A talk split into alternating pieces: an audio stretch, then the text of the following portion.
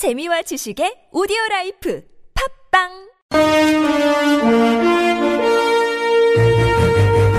여러분의 합리적 판단을 돕기 위해 오늘의 뉴스를 골랐습니다. 백병규의 뉴스 체크. 네, 시사평론가 백병규 씨 모셨습니다. 어서 오세요. 안녕하십니까. 자, 오늘 첫 소식은요. 네, 청와대 압수수색에 나섰던 박영수 특검팀 결국 그 청와대의 문을 넘지 못했죠. 예. 네, 이 청와대가 문을 열어주지 않아서 결국 그 다섯 시간 만에 이제 일단 철수를 했는데요. 연풍문 영품문 2층 민원 안내실에서 이제 더 나가지 못했습니다. 특검팀은 그러나 그 압수수색은 해야겠다면서 이 두 가지 조치를 좀 취하기로 했는데요. 먼저 이 황교안 그 대통령 권한 대행에게 그 협조 요청 공문을 보내기로 했습니다. 이 청와대 비서실장과 경호실장이 그 청와대가 이 군사상의 비밀 그리고 또그 공무상의 그 비밀 장소여서 그 압수수색에 그 응할 수 없다고 이제 그 불승인 사유서를 제출을 했는데요. 네. 그 최종적 판단 권한은 황교안 대통령 권한 대행에 있다고 이제 보고 있기 때문인데요. 예. 이 특히 그 압수수색 그 불승인 사유서에 이 압수수색 그 면책 사유로 그 제시돼야 할 이 과연 그 국가의 그 중대한 이익이 압수수색으로 어떻게 좀 침해를 당한다는 것인지 그 사유가 빠져 있다는 점을 들어서 황교안 권한대행에게 이 청와대 압수수색에 좀 응해줄 것을 좀 요청하겠다는 것입니다. 예. 이두 번째로는 이 청와대 관계자들이 그 압수수색을 거부한 것이 공무집행 방해에 해당하는지 압수수색을 거부한 관계자를 체포하는 것이 가능한지도 따져보겠다. 이제 이런 입장인데요. 네. 네, 과연 이제 어떤 결론에 이를 수 있을지는 좀 더 지켜봐야 될 것 같죠. 어, 압수수색 그 자체도 관심사였고 또 한 가지는 그 이유. 이제 영장에 보면은 박근혜 대통령을 뇌물수수 피의자로 명시를 했다면서요. 맞습니다. 이 박 대통령의 그 뇌물죄를 적용하겠다는 것을 좀 분명히 한 것으로 이제 풀이가 되고 있는데요. 예. 이 청와대 그 압수수색 영장을 청와대 압수수색 영장을 청구하면서 박영수 특검팀은 이 박근혜 대통령을 특정 범죄 가정처벌법상 뇌물수수, 직권남용, 권리행사 방해 등 혐의를 받는 그 피의자로 이제 그 네. 했습니다. 그리고 특검팀이 이 공정거래위원회 그리고 금융위원회에 대해서 압수수색을 실시를 했다면서요. 네, 조금 그 전격적이다 이제 이런 그 분석들이 좀 나오고 있지 않습니까? 예. 이 공정위와 그 금융위는 그 예상치 못해서 상당히 좀 당혹스러워했다는 이런 반응이고요. 이 방영수 특검팀 이 삼성과 관련한 그 특혜 입법 이 미얀마 공적개발 원조 즉 그 ODA 그 수사 등에 그 관한 필요한 자료를 제출받기 위해서 이제 압수수색을 실시를 했다고 이제 설명을 하고 있습니다. 예. 이 공정위의 경우에는 이 공정위에서 그 추진했으나 입법화되지는 못했던 이 중간 금융지주회사법 입법 추진 배경과 그 과정을 살펴보기 위한 것인데요. 네. 이것이 바로 삼성 등에 대한 그 특혜 입법 시도 아니었느냐 이렇게 보고 있다고 하죠. 네. 이 금융위원회 그 부원장실에 대한 그 압수수색은 이 정 찬우 전 금융위원회 그 부위원장 현재는 그 한국거래소 좀 이사장으로 가 있습니다. 예. 아, 이제 그, 네, 정찬우 전 그 부위원장이 이 최순실을 그 도와준 하나은행의 간부, 어, 이상화 하나은행 그 본부장인데요. 어, 이 사람은 이제 그 유재경 미얀, 미얀마 대사를 그 최순실 씨에게 소개해 준 사람이죠. 아, 예. 또그 네. 박 대통령이 그 안종범 수석에게 직접 하나은행, 즉 그 민간 기업임에도 불구하고 본부장으로 승진초록 해라.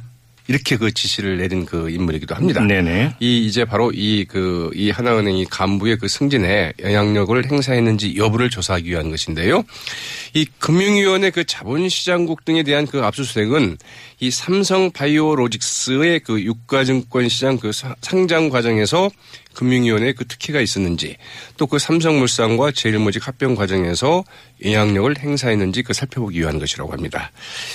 아, 이 박영수 특검팀이 이재용 삼성전자 부회장 뇌물 혐의에 대해서 보강 수사에 나섰다고 이렇게 볼 수 있겠는데요. 그러게요. 네, 구속영장 재청구 가능성도 조심스럽게 점쳐지고 있습니다. 예.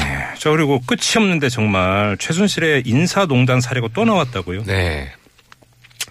1, 2급 고위 공무원인 이 관세청 차장, 인사국장, 예. 그리고 인천 본부 세관장 등 이 관세청의 그 핵심 간부들에 대한 인사에도 그 개입한 것으로 드러났는데요. 네. 앞서 언급한 이 세 사람은 바로 관세청의 그 2에서 그 사이 서열 네. 2에서 사이에 해당되는 그 고위직 간부들이라고 하죠. 네네. 하죠.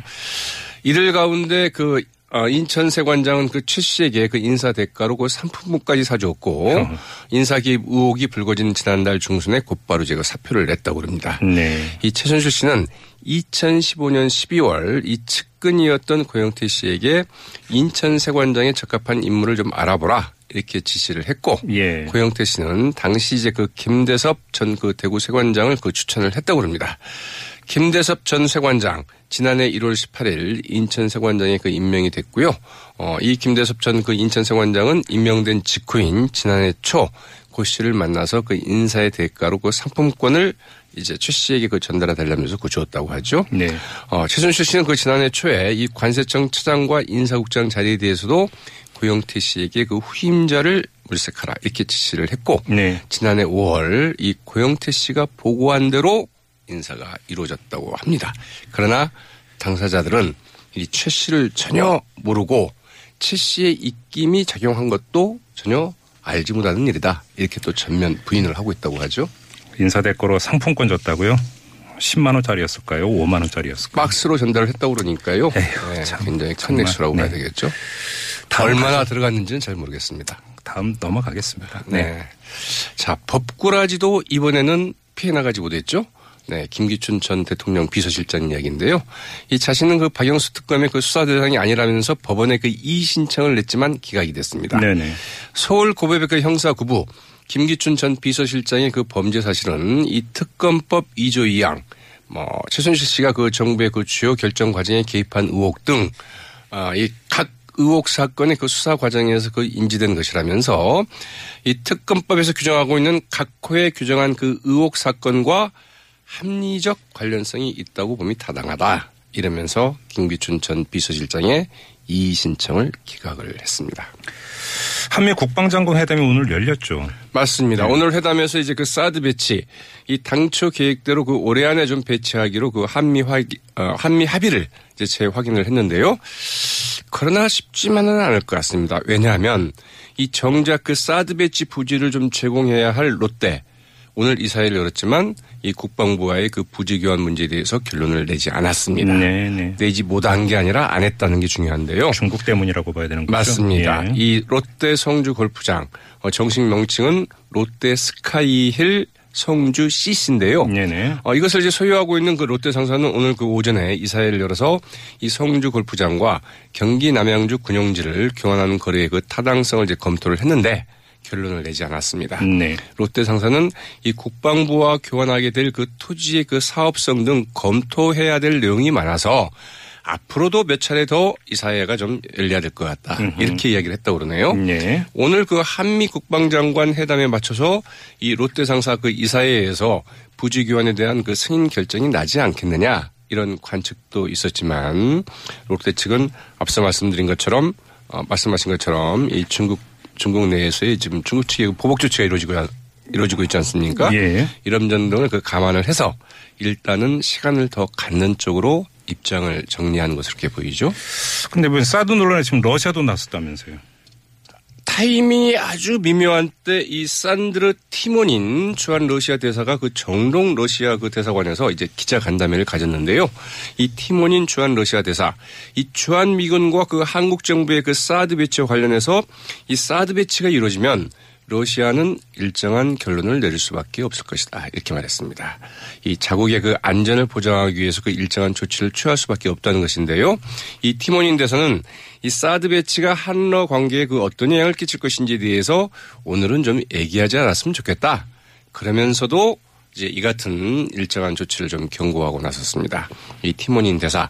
이 러시아는 대한민국 사드 배치는 미국의 그 글로벌 미사일 방어의 그 일환으로 그 간주하고 있다. 그리고 이는 러시아 안보에 대한 그 분명한 위협이다. 이렇게 좀 입장을 좀 분명히 정리하기도 했다고 그러죠. 정말 갈수록 태산이네요. 예. 자, 한 소식만 더 전해 주시죠. 네. 새누리당의 그 정우택 원내대표 오늘 이제 국회 교섭단체 그 대표 연설을 하지 않았습니까? 여기에서 그 진정한 보수 정권의 그 재창출을 위해서 그 온몸을 던지겠다고 이제 이야기를 했는데요. 이 정우택 원내대표 이 지금의 국가 위기 보수의 실패가 아닌 이 새누리당의 그 부족함 때문이다. 이렇게 이제 몸을 낮추면서도 어, 이제 이렇게 얘기를 했다고 그러죠. 이 정호태 원내대표는 그 현재 그 국정위기를 그 극복하기 위한 그 최대 과제로 이 대선 전 개헌을 이제 강조를 했고요.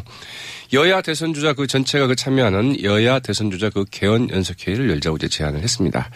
여기에 대해서 더불어민주당 그 추미애 대표 오로지 남탓만 하고 알맹이는 없는 연설이었다. 이런 좀 호평을 했고요.